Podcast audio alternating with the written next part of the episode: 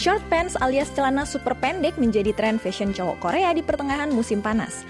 Koleksi seni pribadi pendiri perusahaan Samsung Igon Hee resmi dipamerkan untuk umum di Museum Nasional Korea. Dan ada juga berita khusus untuk bioskop para peminat film yang takut nonton film horor. Dan tentunya liputan menuju Olimpiade Tokyo yang akan dimulai dua hari lagi. Dengerin liputan selengkapnya sesaat lagi di AIS. Annyeonghaseyo inilah Seoul.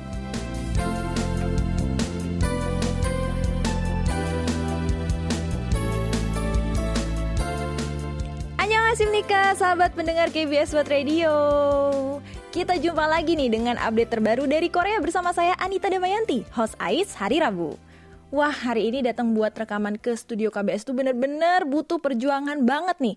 Karena suhu di luar panas banget pendengar, sampai 36 derajat Celcius. Iya pendengar hari ini tuh disebut Jungbok, hari-hari terpanas sepanjang tahun di Korea yang biasanya jatuh menjelang akhir bulan Juli. Dan pas lagi jungbok itu, warga Korea biasanya punya tradisi makan samgetang atau sup ayam gingseng supaya badan bertenaga dan gak loyo gara-gara kepanasan. Rasanya semakin tahun musim panas itu semakin panas banget ya. Mungkin karena alasan ini juga ya cowok-cowok muda demen banget pakai celana pendek. Dan tahun ini pendengar, celananya lebih pendek lagi dari tahun-tahun sebelumnya. Disebut short pants atau dress shorts. Mungkin pendengar bisa bayangin ya, celana pendek di atas lutut atau sepaha yang sering digunakan pria di tahun 80-an. Iya, setelah 40 tahun, short pants buat cowok akhirnya kembali menjadi tren di kalangan cowok muda Korea. Dibandingkan tahun lalu, tahun ini penjualan short pants meningkat 20%. Selain rekor untuk suhu yang panas, short pants ini juga populer berkat pandemi COVID-19 yang nggak kunjung usai. Biasanya yang suka pakai celana pendek itu ya cewek kan ya. Dan cowok suka ogah nggak sih pendengar pakai celana pendek gitu? Paling celana basket dan sejenisnya kan?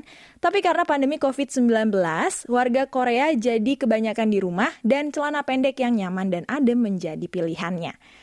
Short pants yang lagi tren belakangan ini juga fleksibel stylenya, bisa buat kerja, bisa buat santai di rumah atau buat jalan-jalan dan liburan. Dan short pants dengan style bermuda asyik dipakai buat liburan kan?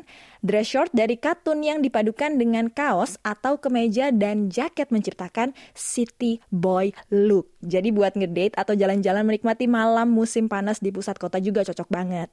Short pants bisa dipadukan dengan sepatu loafer dan juga sepatu cats nih. Selain itu, karena panjangnya yang di atas lutut bisa memberikan efek kaki terlihat lebih panjang. Dengan semakin longgarnya dress code perkantoran zaman kini, banyak juga brand-brand pakaian cukup terkenal yang mengeluarkan koleksi short pants mereka sendiri dengan materi berkualitas namun harga yang masih terjangkau untuk cowok-cowok. Style itu penting kan ya, tapi comfort dan kenyamanan jauh lebih penting. Short pants yang sedang tren di Korea belakangan ini memberikan kedua-duanya nih, stylish dan juga nyaman. Makanya menjadi pilsutem alias item fashion penting di musim panas ini. Nah, bagaimana dengan teman-teman di Indonesia nih? Fashion item apa nih yang lagi tren sekarang? Ngomongin short pants, saya jadi keinget sama boy group Ace yang pas debut juga menuai kontroversi nih gara-gara pakai short pants. Ternyata sekarang short pants malah jadi tren yang di Korea kan ya. Jadi kita dengerin aja nih langsung lagu dari Ace dengan lagu Higher.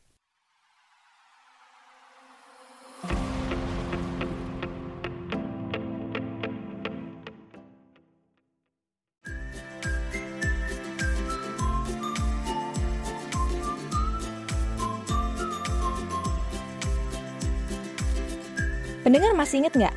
Beberapa waktu lalu, keluarga Igon Hee, pendiri perusahaan konglomerat Samsung mendonasikan koleksi seni pribadinya untuk Museum Nasional Korea. Akhirnya, koleksi pribadi Igon Hee resmi dipamerkan untuk umum dan membuat para pengamat seni dan sejarawan terpukau. Pasalnya, di antara karya-karya koleksi yang didonasikan itu terdapat beberapa karya seni yang termasuk dalam daftar harta budaya nasional. Sebanyak total 135 aset budaya akan dipamerkan dalam koleksi Igon Hee, di antaranya adalah Harta Nasional nomor 216, lukisan romantis In Wang Jekdo yang dinilai sebagai karya terbaik dari penulis ternama dinasti Joseon, Gyeomje Chongson. Ada juga aset budaya Joseon lainnya nih, yaitu Chonsu Kwanem, ukiran patung Buddha untuk bersembahyang yang bisa dibawa ke mana-mana. Katanya, hanya ada sekitar 20 buah nih yang diciptakan. Selain itu ada juga harta nasional dari zaman tiga kerajaan Goryeo, Silla, dan Baekje. Donasi di Gonhi menjadi topik yang cukup hangat di Korea karena di satu sisi, asalkan kita punya banyak uang dan menjadi konglomerat, kita bisa aja ya membeli apa pun yang kita inginkan termasuk harta nasional sekalipun. Tapi di sisi lain, kalau bukan berkat teknologi perusahaannya yang canggih merawat dan menjaga aset-aset tersebut selama ini dan tanpa donasinya, mungkin kita tidak akan bisa melihat karya-karya seni hebat dari era Joseon kan? Karena banyak sekali karya seni yang didonasikan oleh keluarga Igon Hee, sebagian juga akan dipamerkan di Museum Seni Modern dan Kontemporer Nasional mulai hari ini. Untuk karya-karya yang lebih modern, sebanyak 58 karya seni penting dari 34 artis modern Korea dan 119 karya seni penting dari artis modern mancanegara akan dipamerkan juga di sini. Pameran koleksi seni Lee Gon-hee di Museum Nasional Korea akan berlangsung hingga tanggal 26 September yang akan datang pendengar. Sementara di Museum Seni Modern dan Kontemporer akan dilangsungkan hingga bulan Maret tahun 2022. Buat pendengar yang tinggal di Seoul dan sekitarnya, mungkin bisa berkunjung ya ke Museum Nasional Korea atau Museum Seni Modern dan Kontemporer Korea bisa menjadi alternatif baik mengademkan diri sekaligus mencari hiburan di tengah suhu yang panas ini. Tapi jangan lupa dong ya, tetap reservasi dulu di situs resmi museum karena hanya 20 orang saja yang diperbolehkan masuk untuk satu kali kunjungan menurut protokol jaga jarak museum.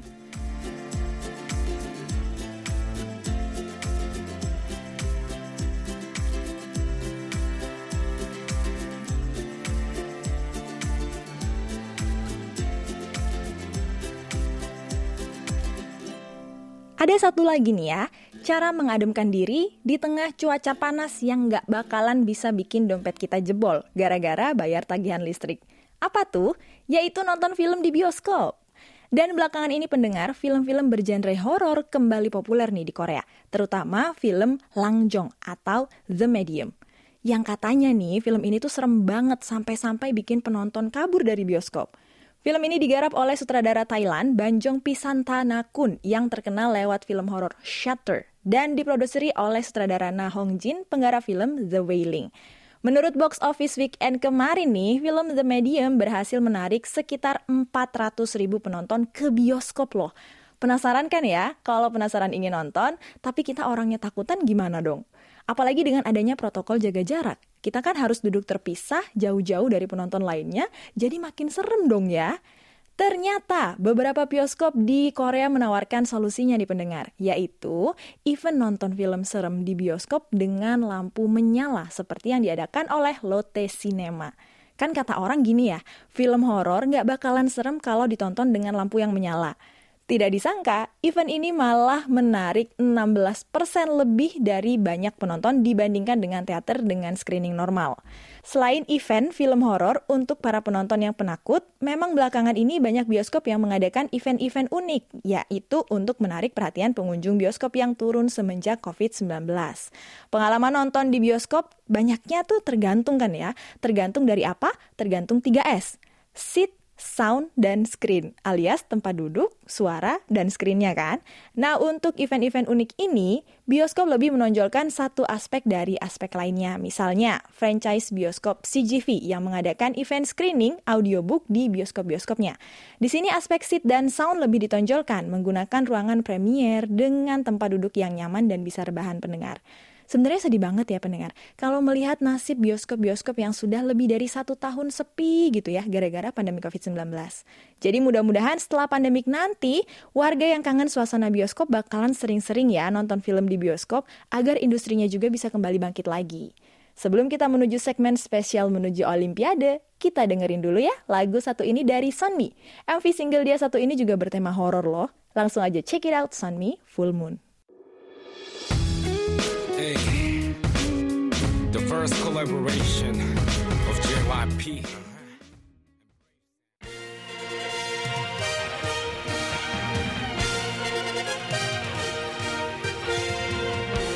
Kita balik lagi dengan segmen menuju Olimpiade Tokyo. Segmen spesial di mana kita akan membahas sejarah Olimpiade Timnas Korea Selatan dan cabang-cabang olahraga andalannya untuk menyambut Olimpiade Tokyo 2020. Hari ini kita akan bahas cabang olahraga unggulan, taekwondo, dan judo.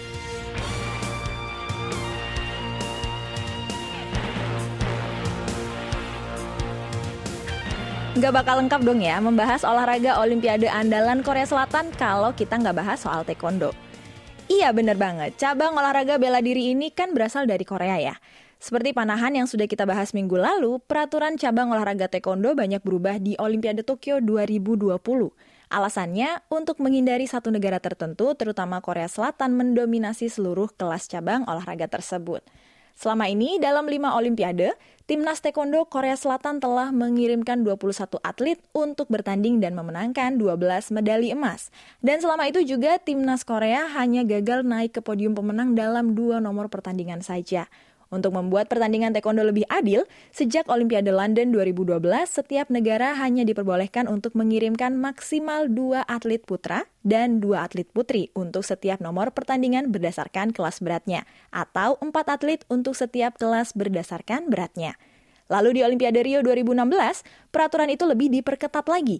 Federasi Taekwondo Internasional menetapkan kualifikasi untuk atlet Olimpiade dipilih berdasarkan peringkat dunia, dan setiap negara hanya dapat mengirimkan satu atlet per nomor pertandingan atau total delapan atlet saja. Saat itu, Korsel berhasil mengirimkan lima atletnya sebagai perwakilan di pertandingan Rio 2016.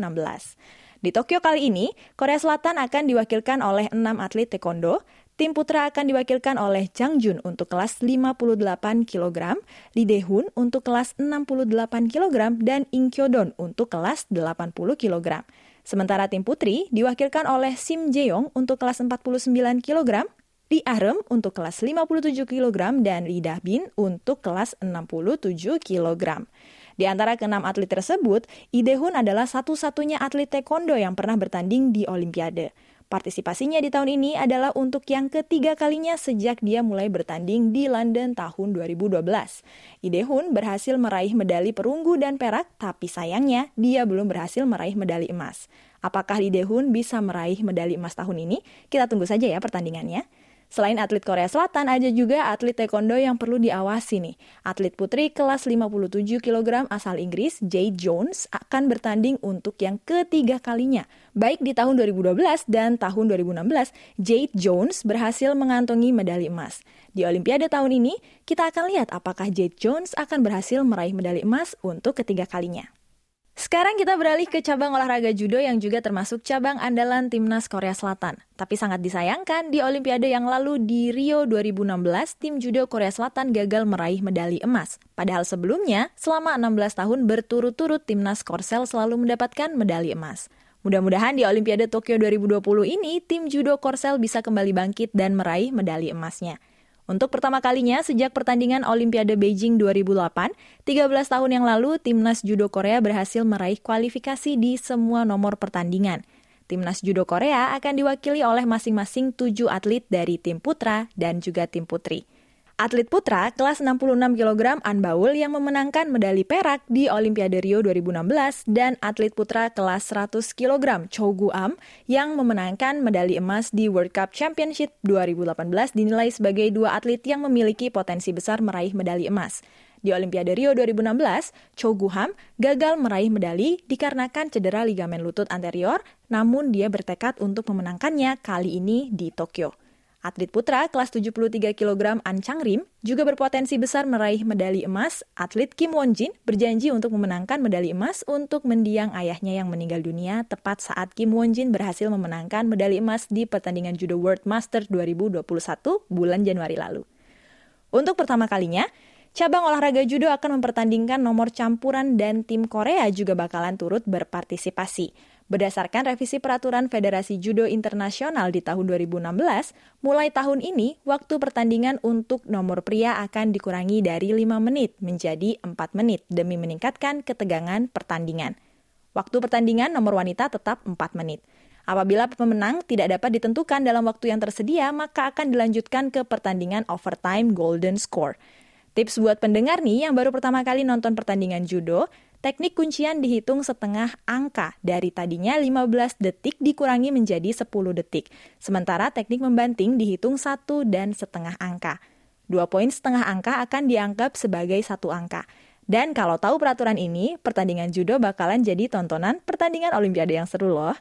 Oke deh pendengar, sekian ulasan menuju Olimpiade Tokyo. Jadi nggak sabar ya menunggu upacara pembukaannya di hari Jumat ini. Untuk menutup perjumpaan kita hari ini, kita akhiri dengan lagu dari SF9. Dan jangan lupa ya untuk nonton K-pop eksklusif di YouTube KBS World Indonesia. Ini dia SF9, Teardrop.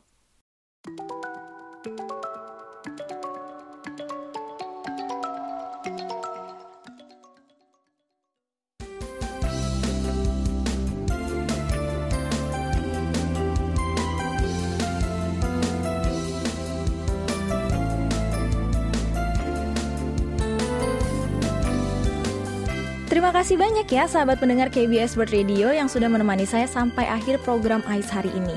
Seperti biasa, kita jumpa lagi hari Minggu dengan kampus K-pop K-Lesson, belajar bahasa Korea bareng idola-idola favorit K-pop eksklusif.